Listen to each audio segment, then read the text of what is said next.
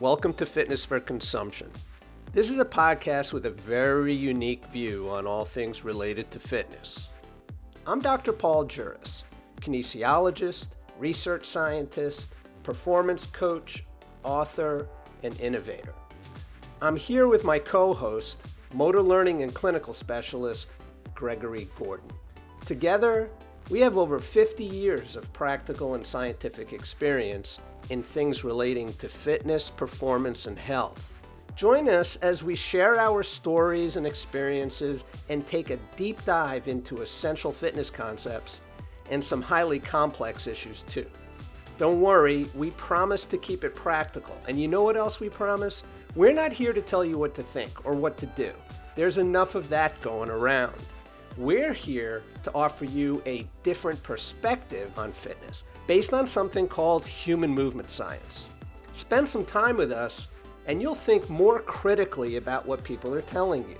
You'll sort through it all and understand it more completely, and you'll become self empowered to make better decisions for you or for those with whom you're working. Are you ready? Let's get started.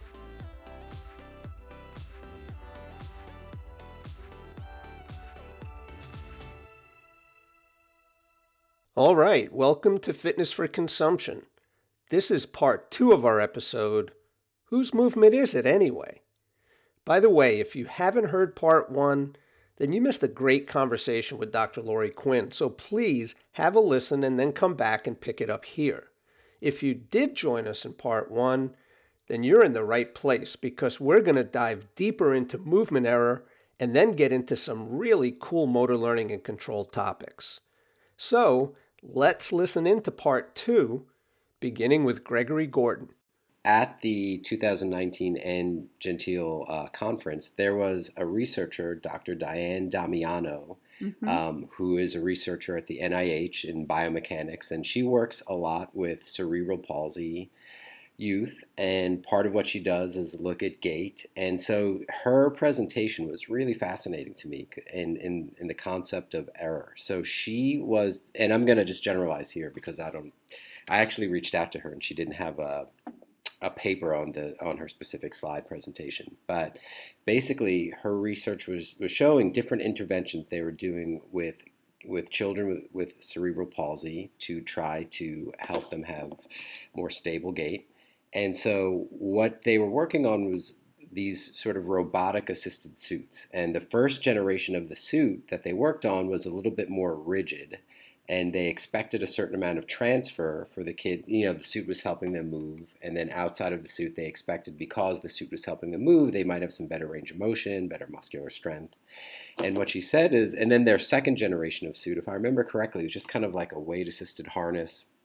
And there may have been like, um, a little bit of like an external device or something. But just generally speaking, the second generation of the suit was much less rigid and allowed for more error than the first suit. So the interesting thing was that the children actually had better transfer, meaning they were they were better able to walk when they were able to uh, create errors in the less rigid suit, meaning that if they were leaning too far forward, they were they were at risk of falling. They, if they leaned too far to the side, they were at risk of falling. So it was actually the errors were actually critical, not that they were a problem, not that they were something that you need to get rid of. The errors were actually the critical component, and actually the thing that really resonated with me in her presentation, she ended it with saying it's about effort, engagement, and error.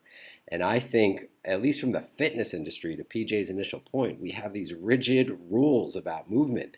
And that if I'm the best trainer at my club, I allow for zero error. If you have an error on my watch, I must not be doing my job. And it's actually the opposite that that and again we're talking about a special population in terms of cerebral palsy but i do believe that it extends you know human human condition wide which is the error is a critical part of the learning process and actually creating this ba- this internal bandwidth that you can move and operate and actually optimize your function.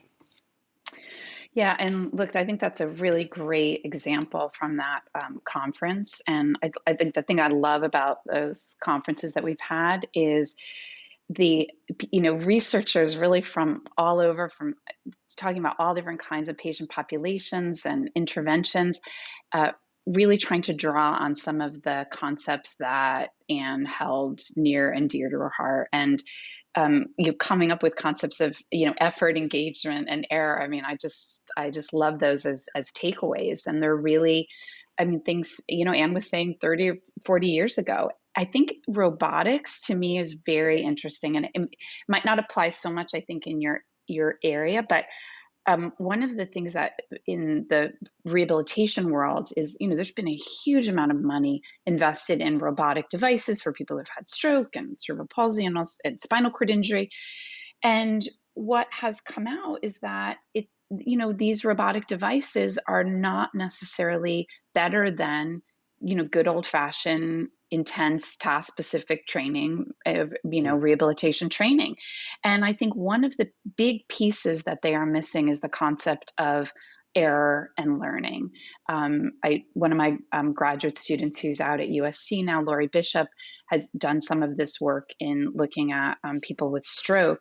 And in her dissertation study, she tried to incorporate a lot of the motor learning principles of allowing people to make errors and giving them certain kinds of feedback in a specific way and transferring what people do on a treadmill, let's say, into overground walking. Um, and I think those kinds of studies are really the way that we need to be to be going. And I think um, Dr. Damiano's work is, I think, is a really great example of that.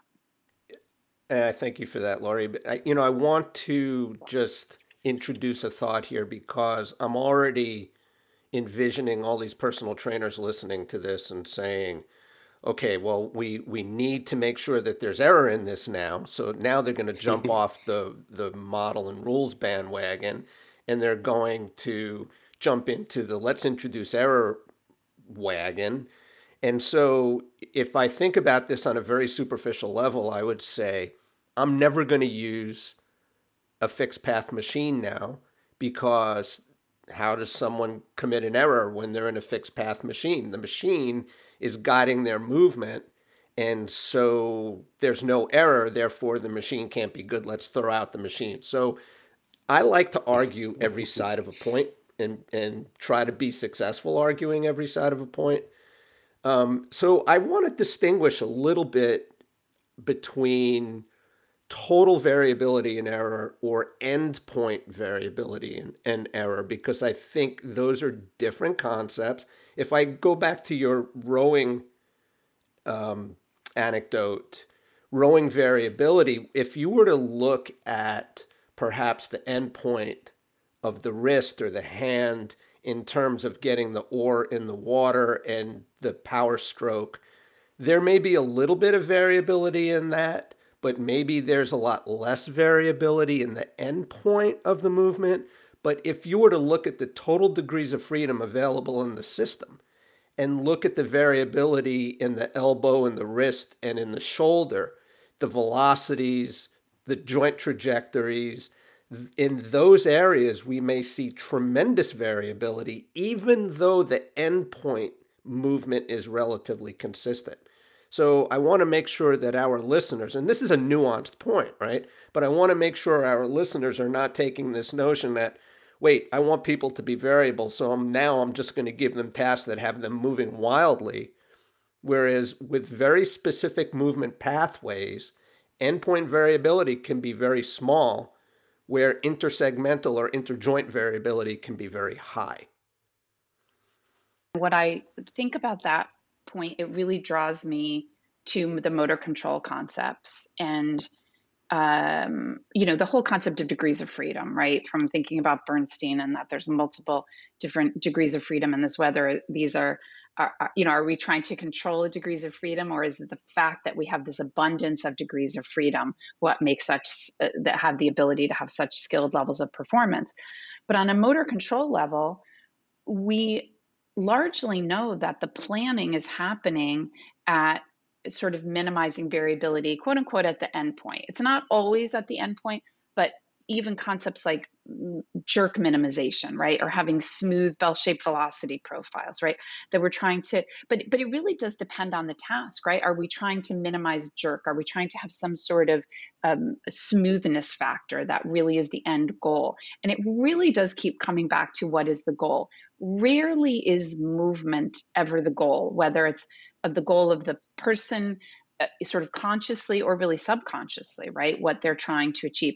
And that, I think, our cueing, our augmented feedback that we give to patients really can be so powerful in changing the goal. And I think that is where I think as, as trainers and as therapists, we need to be very, very careful that the minute that we start to focus an individual on the, the kinematics of how they are performing it, we are essentially changing the goal of of the movement of the of the task. And and we have to um, i think really keep coming back to the fact that um, there's a lot of motor control research that is really focusing on this um, that the goal is about minimizing let's say endpoint variability or some kind of smoothness or coordination factor it's interesting that you mention movement as the goal versus movement for the goal and We've talked about this before, and I think it's really helpful for fitness practitioners, especially, to understand what that means. So, just as a practical example, you know, I use free throw shooting. In free throw shooting, the movement is how you accomplish the goal of getting the ball in the basket. So the goal is to get the ball in the basket. Um, but for example, in gymnastics, the movement is being judged subjectively on itself. Diving is another example, figure skating is another example. So, in these instances, the goal of the movement is the movement itself. But most of what people do in the course of their daily living is not movement for the sake of movement, it's movement for the purpose of accomplishing a goal. And we talk about this in a previous episode on functional training. What does it mean to engage in functional training?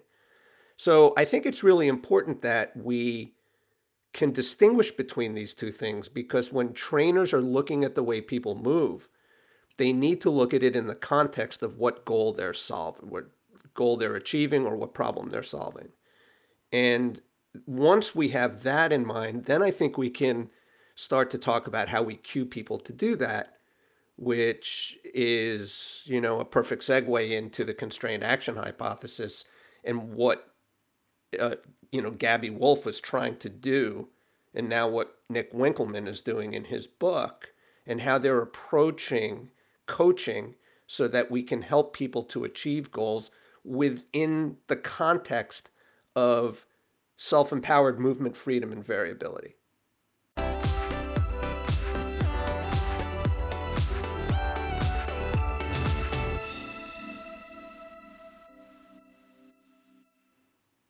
Yeah. So look, I, I think um, I think this concept of attentional uh, focus and uh, specifically external focus, um, you know, something that physical therapists are definitely spending a lot of time thinking about. Um, but again, I think maybe you know, just sort of similarly, don't have a great framework as to how exactly um, we we do this and we implement this in in practice. Um, the concepts about external focus, I think similarly to some of the internal, when we think about internal focus, is it's about um, n- knowing what the key components of the task are, and again, what what the goal is, because that's going to affect how, what you say. And because external focus if you're trying to to focus on it's really about the interaction of the performer with the environment right? That's the emphasis of an external focus of attention right?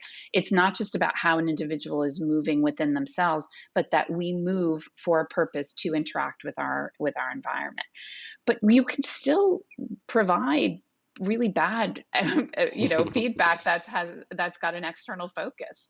Um, again i'll break back to the to the rowing example. I'm not saying it was there was there was some difficulties in figuring out what is external focus when you're talking about rowing when you're thinking about how it's it really is challenging what you're trying to to focus the individual on. And again, I think providing some level of autonomy on the part of the performer about what is it that you're focusing on? What is it that you're thinking about? Asking them a lot of, of questions and trying to help them problem solve some of the best ways to think about uh, how to effectuate movement. Um, but yeah, I mean, I'll let you guys kind of. I mean, what what are some other issues that you feel? So to me, I feel like this is just, uh, you know, it seems very obvious. But I mean, do you think that there's uh, some some arguments about that we do need to be providing internal focused sort of cueing to optimize movements? Or? I would say there's there's one interesting thing to me about the studies I've read that when they have an internal focus cue, and that tends to be that there's higher degrees of co-contraction, which makes sense, right? Because you're freezing degrees of freedom, you've got higher co-contraction, so your movement is less fluid. But I might have a if I'm someone's, you know, treatment provider and I'm their trainer, I might have reasons why I, I actually want more co-contraction. Like I'm not concerned about really fluid movement. I'm just trying to set up schemes to where I'm getting more co-contraction. So it's totally possible to me that I might look at that and say, I'm going to give them a bunch of internal cueing, and I know it's going to actually interfere with like performing this task, but it's actually satisfying another objective I have and B, um, again, when you get to the expert level of exercise, so, and I'm not saying I'm athletic in any sense, but I'm an expert. If you put me on uh, a dumbbell chest press or a, a selectorized, you know, I've just done these things millions of times at this point in my life. You know, I could sing the Star Spangled Banner, roller skate with my eyes closed and do the stuff. So if I was looking for just, and I'm not saying this would be the best way. But just if I was looking for other ways of just sort of, you know, honestly, contextually interfering a little bit, and maybe we should discuss what that is. But if I was just trying to create more co-contraction, um, you know, internal cueing is something that I think I, I is reasonable to look at. So I take a different approach to that. Um, if you give someone internal cues, then their ability to self organize is actually minimized, in my opinion. So if I want to create co contraction, then I need to create a biomechanical constraint that results in high degrees of co contraction. So I'm still going to create an environmental condition that will stimulate co contraction. Um, I can also increase the speed of movement, for mm-hmm. example. So, a simple way to get antagonistic behavior to increase is to go mm-hmm. faster. So, we know that when we move faster, antagonists are going to be contracting at a higher level. So, there are ways that we can do that which doesn't require the performer to focus internally on muscles or movements or anything like that. We still establish an end goal. We we have a, a point in space that we want people to move to, and we just set up the conditions so that we can evoke the type of contraction that we think we're trying to establish in order to get a certain effect, a training effect over time. Yeah, I mean, look, I, I certainly would agree with points from uh, from both of you. I am thinking about this concept of um, uh, what Anne would sort of talk about is action, movement, and neuromotor processes, right? So that for any one action, we've got multiple different movements that can accomplish that action. And for any given movement, we have even a greater level of neuromotor processes, whether it's at the level of the, the brain or the spinal cord or the motor unit, um, to be able to accomplish those movements. And so we want to be able to see those that variability. And, and i think you're right paul. I think it does the, the minute that we start to provide that internal focus it starts to limit the person's ability to solve their own problem from a movement and even potentially at a neuromotor level as well because you're just constraining more um, i think uh, you know part of the issue is that we do have knowledge about uh, you know, uh, sort of muscle physiology, about m- movements, about um, injury prevention. That was something we sort of talked about earlier. I think one of the concerns that I could almost you know picture people saying is well i want to prevent injuries right and we have knowledge about what kinds of movement patterns are are you know bad or more mm-hmm. likely to result in injuries down the road. I do think that's one thing we don't often pay enough um, well sometimes physical therapists don't often pay enough attention to. One of the issues with letting people create their own movements right? And it, it, this is a bigger issue i'm sure in physical therapy but we have this concept like people recover from stroke right?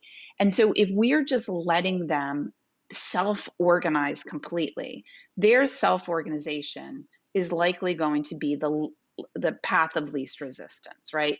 And that might mean like completely not using their one extremity because it's very hard and challenging to do that. But the ways in which we focus and attend to getting them to attend to their let's say involved extremity or to be able to to alter their movement patterns and create new habits that really is where the challenge is.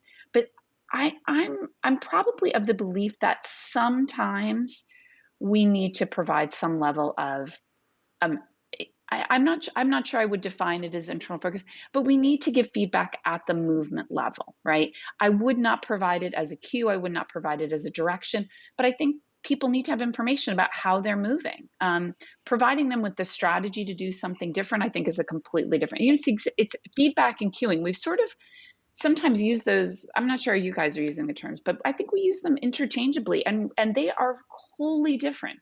Mm-hmm. Feedback is about providing external information that patients either may have access to or they may not. Right.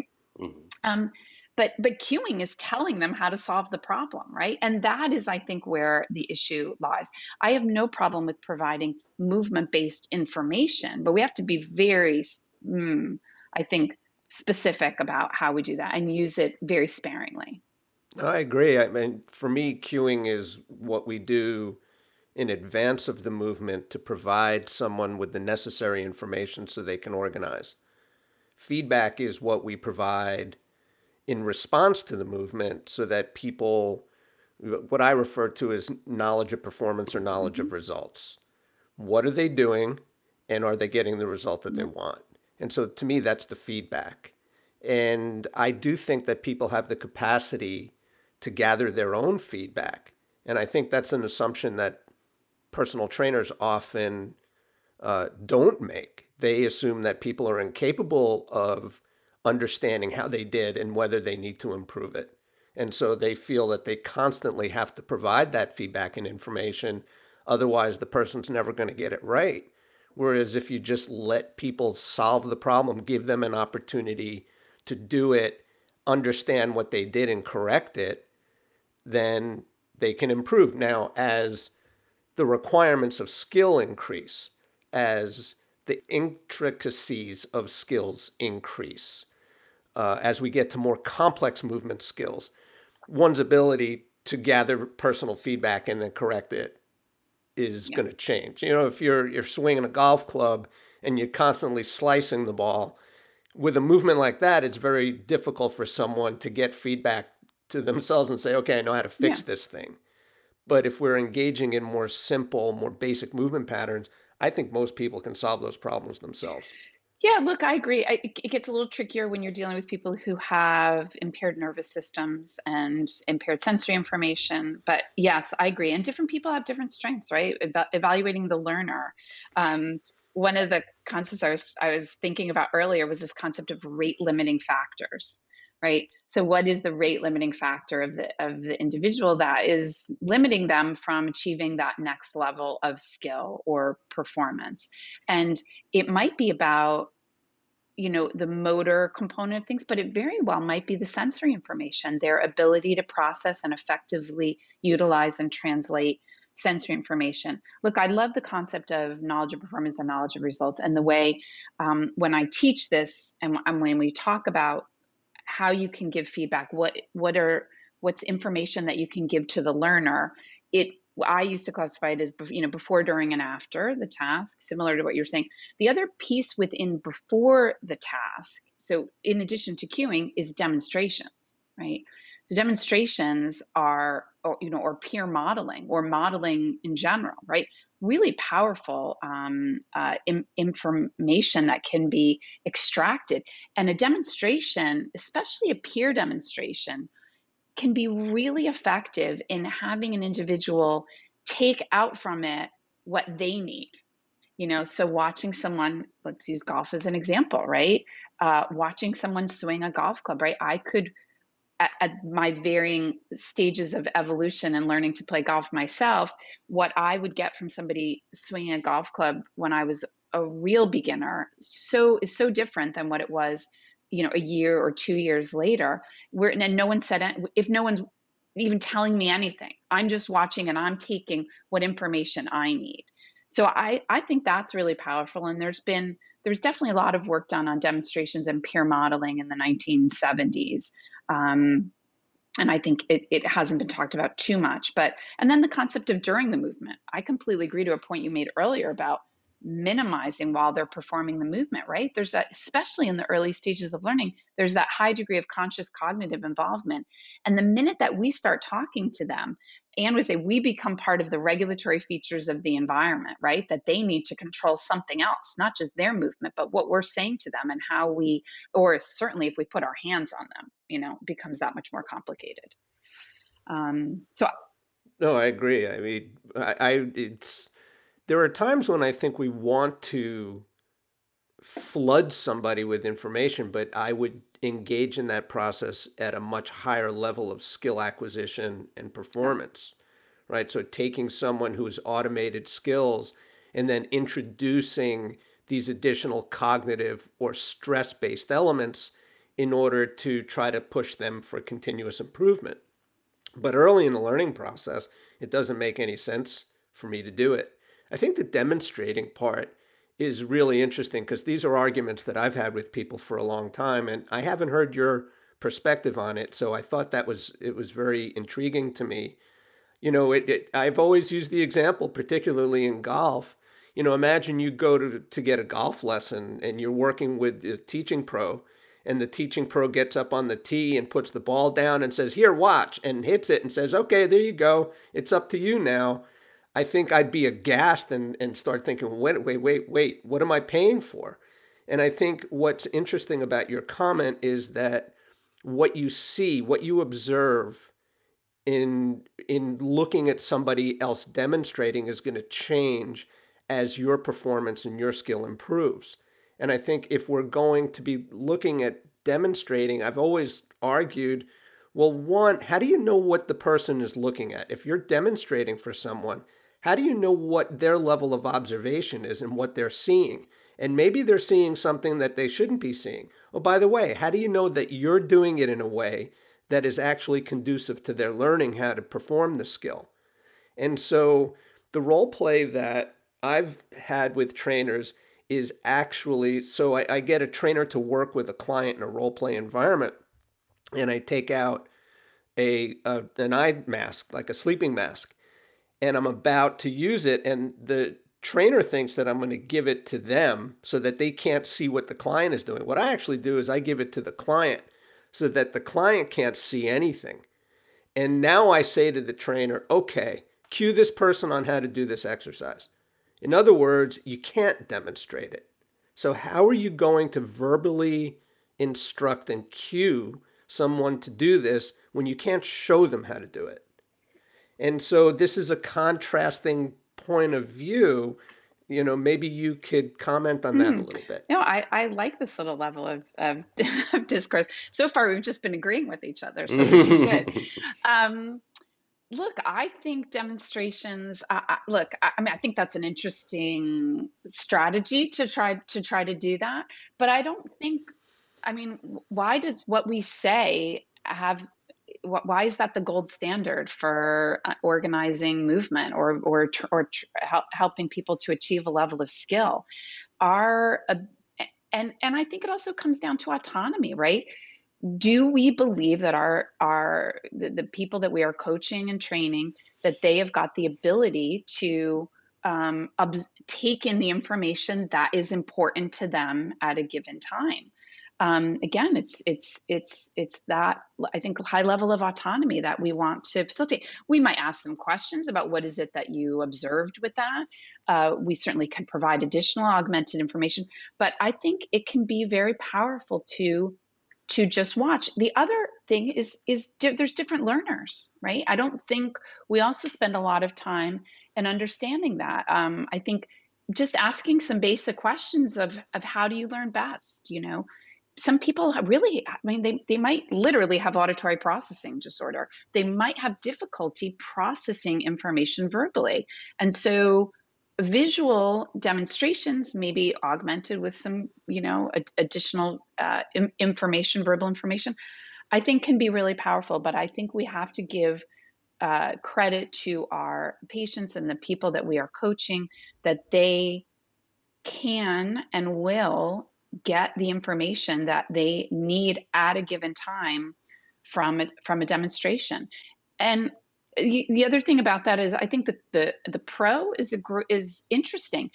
Um, there was a lot of work done by a researcher. I think her last name was Penny um, in the 1970s. Paul, do you remember this work where she did a lot of these like peer modeling, expert modeling? Right. I remember one study where it was like um, oh those ropes those horrible ropes that you have to climb up in physical education mm-hmm. class mm-hmm. and she did a whole study in a mm-hmm. pe class right where who modeled that behavior was it the was it the um, pe coach was it uh, another student who was much better like the top student or was it another student who was good but not perfect but better than the person right and so the study, as I remember it, I think was that it was the person who was struggling, right? Because they could watch their problem solving, right? Mm. That they weren't just watching a perfect form, because that was too much of a leap. You know, this is for a novice, right? Like, how do I get up there? But they could watch that person solving the problem and that that was really beneficial for them. So, yeah, I'll leave you with that. Well, I think it's interesting because it, it's two different perspectives on on an approach, um, and I appreciate your perspective on that. I think the the outlook that I have on this is many people in fitness, especially, default to mm. demonstration. Mm. So, to your point, if someone has an auditory processing deficit, then we need to come up with alternative solutions uh, for helping them to learn. But when people automatically default to a demonstration, that means they're not even considering that there are other things that we can use as augmented information to help people solve the problems. So, what I'm taking away from this little disagreement, which is good, I'm glad that we have an opportunity to go count, uh, point counterpoint. What I'm taking away from this is we should have all of these things available to us and we should use them judiciously. And instead of just defaulting to a certain practice or another, we really need to understand the individual with whom we're working and then apply those strategies that are going to help them to best self organize and become self actualized, not necessarily because there's a rule that we're trying to follow.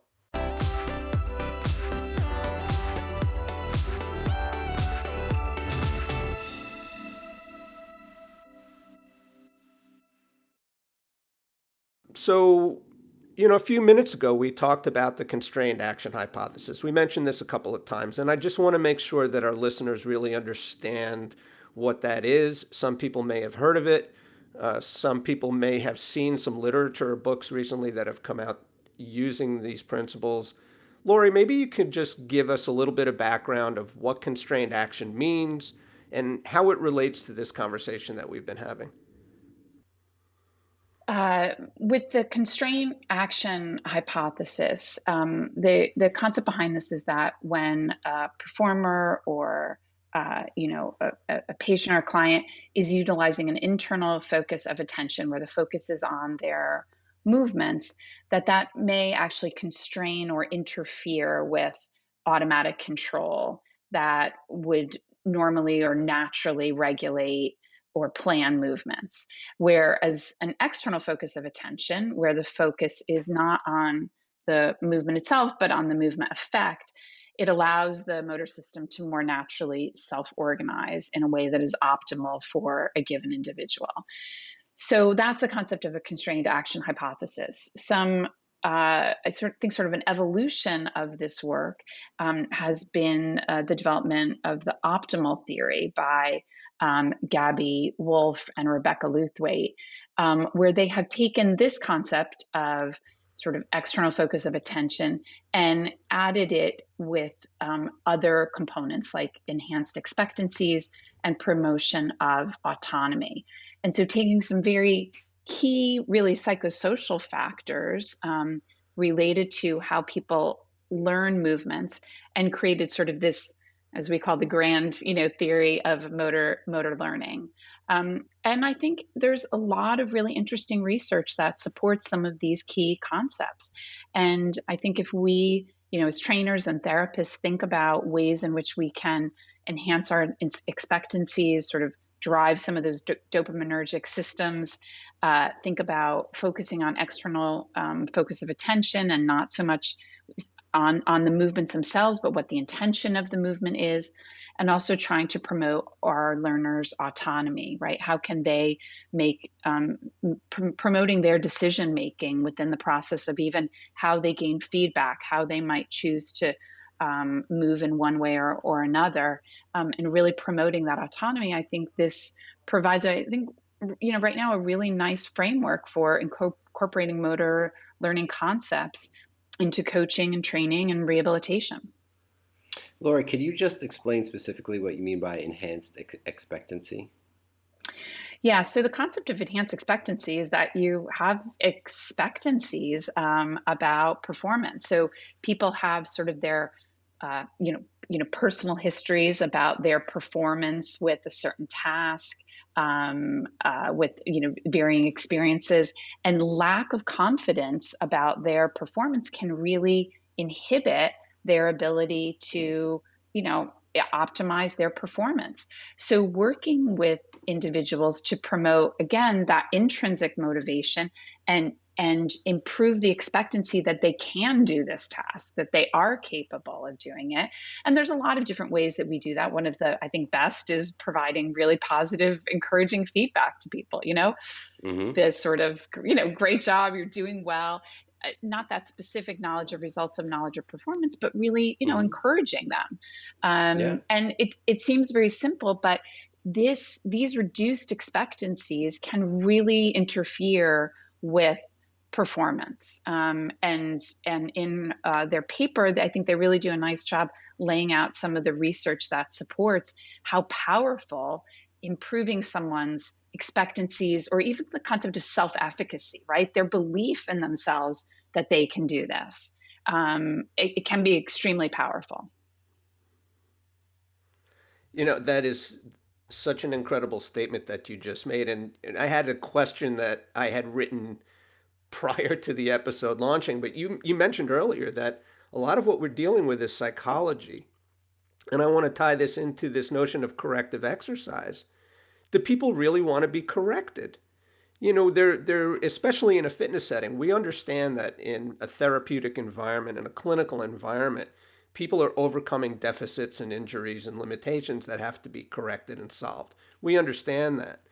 But in fitness, we're so attuned to be implementing corrective exercise strategies. I mean, I saw one website was a was a sports performance website and the owner of the website was saying, well, the first thing they do is corrective exercise.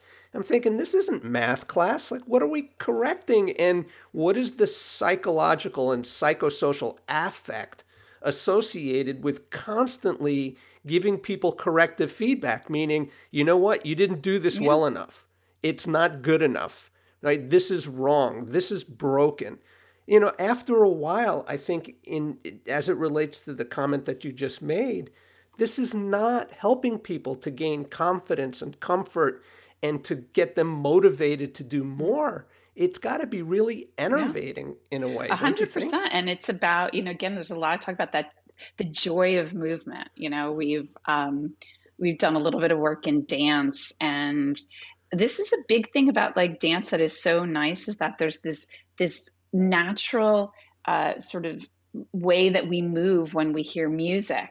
And what it does is it releases releases dopamine. And sort of that that joy of movement and that desire to move is what we really want to help create in the people that we're working with. And and it's it's really um, it, you know it, I, I, think when we are constantly focusing on the wrongs and the negatives and how to do it better, it, I think it can be really um, count, counterproductive. Um, I think is really the point. So, um, I, I, look. I don't think it's the only thing that we need to think about, but I don't think that we think about it enough. Um, and again, there's some compelling research to suggest that just promotion of self-efficacy is is really valuable.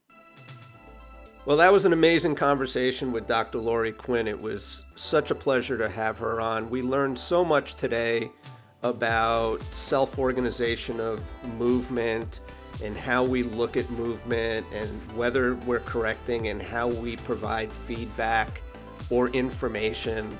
Uh, truly astounding. And we hope our listeners got as much out of this as we did. And we look forward to having everyone join us on our next podcast. So, Gigi, I'm going to turn it over to you. Sure. So, hey guys, if you like this conversation and would like to hear more conversations like this, please consider supporting us by subscribing to the podcast and then please consider leaving us a review. So, every subscription and review helps us build out the podcast and the platform so we can get more guests, have more conversation, and bring you this information that we all find really fascinating.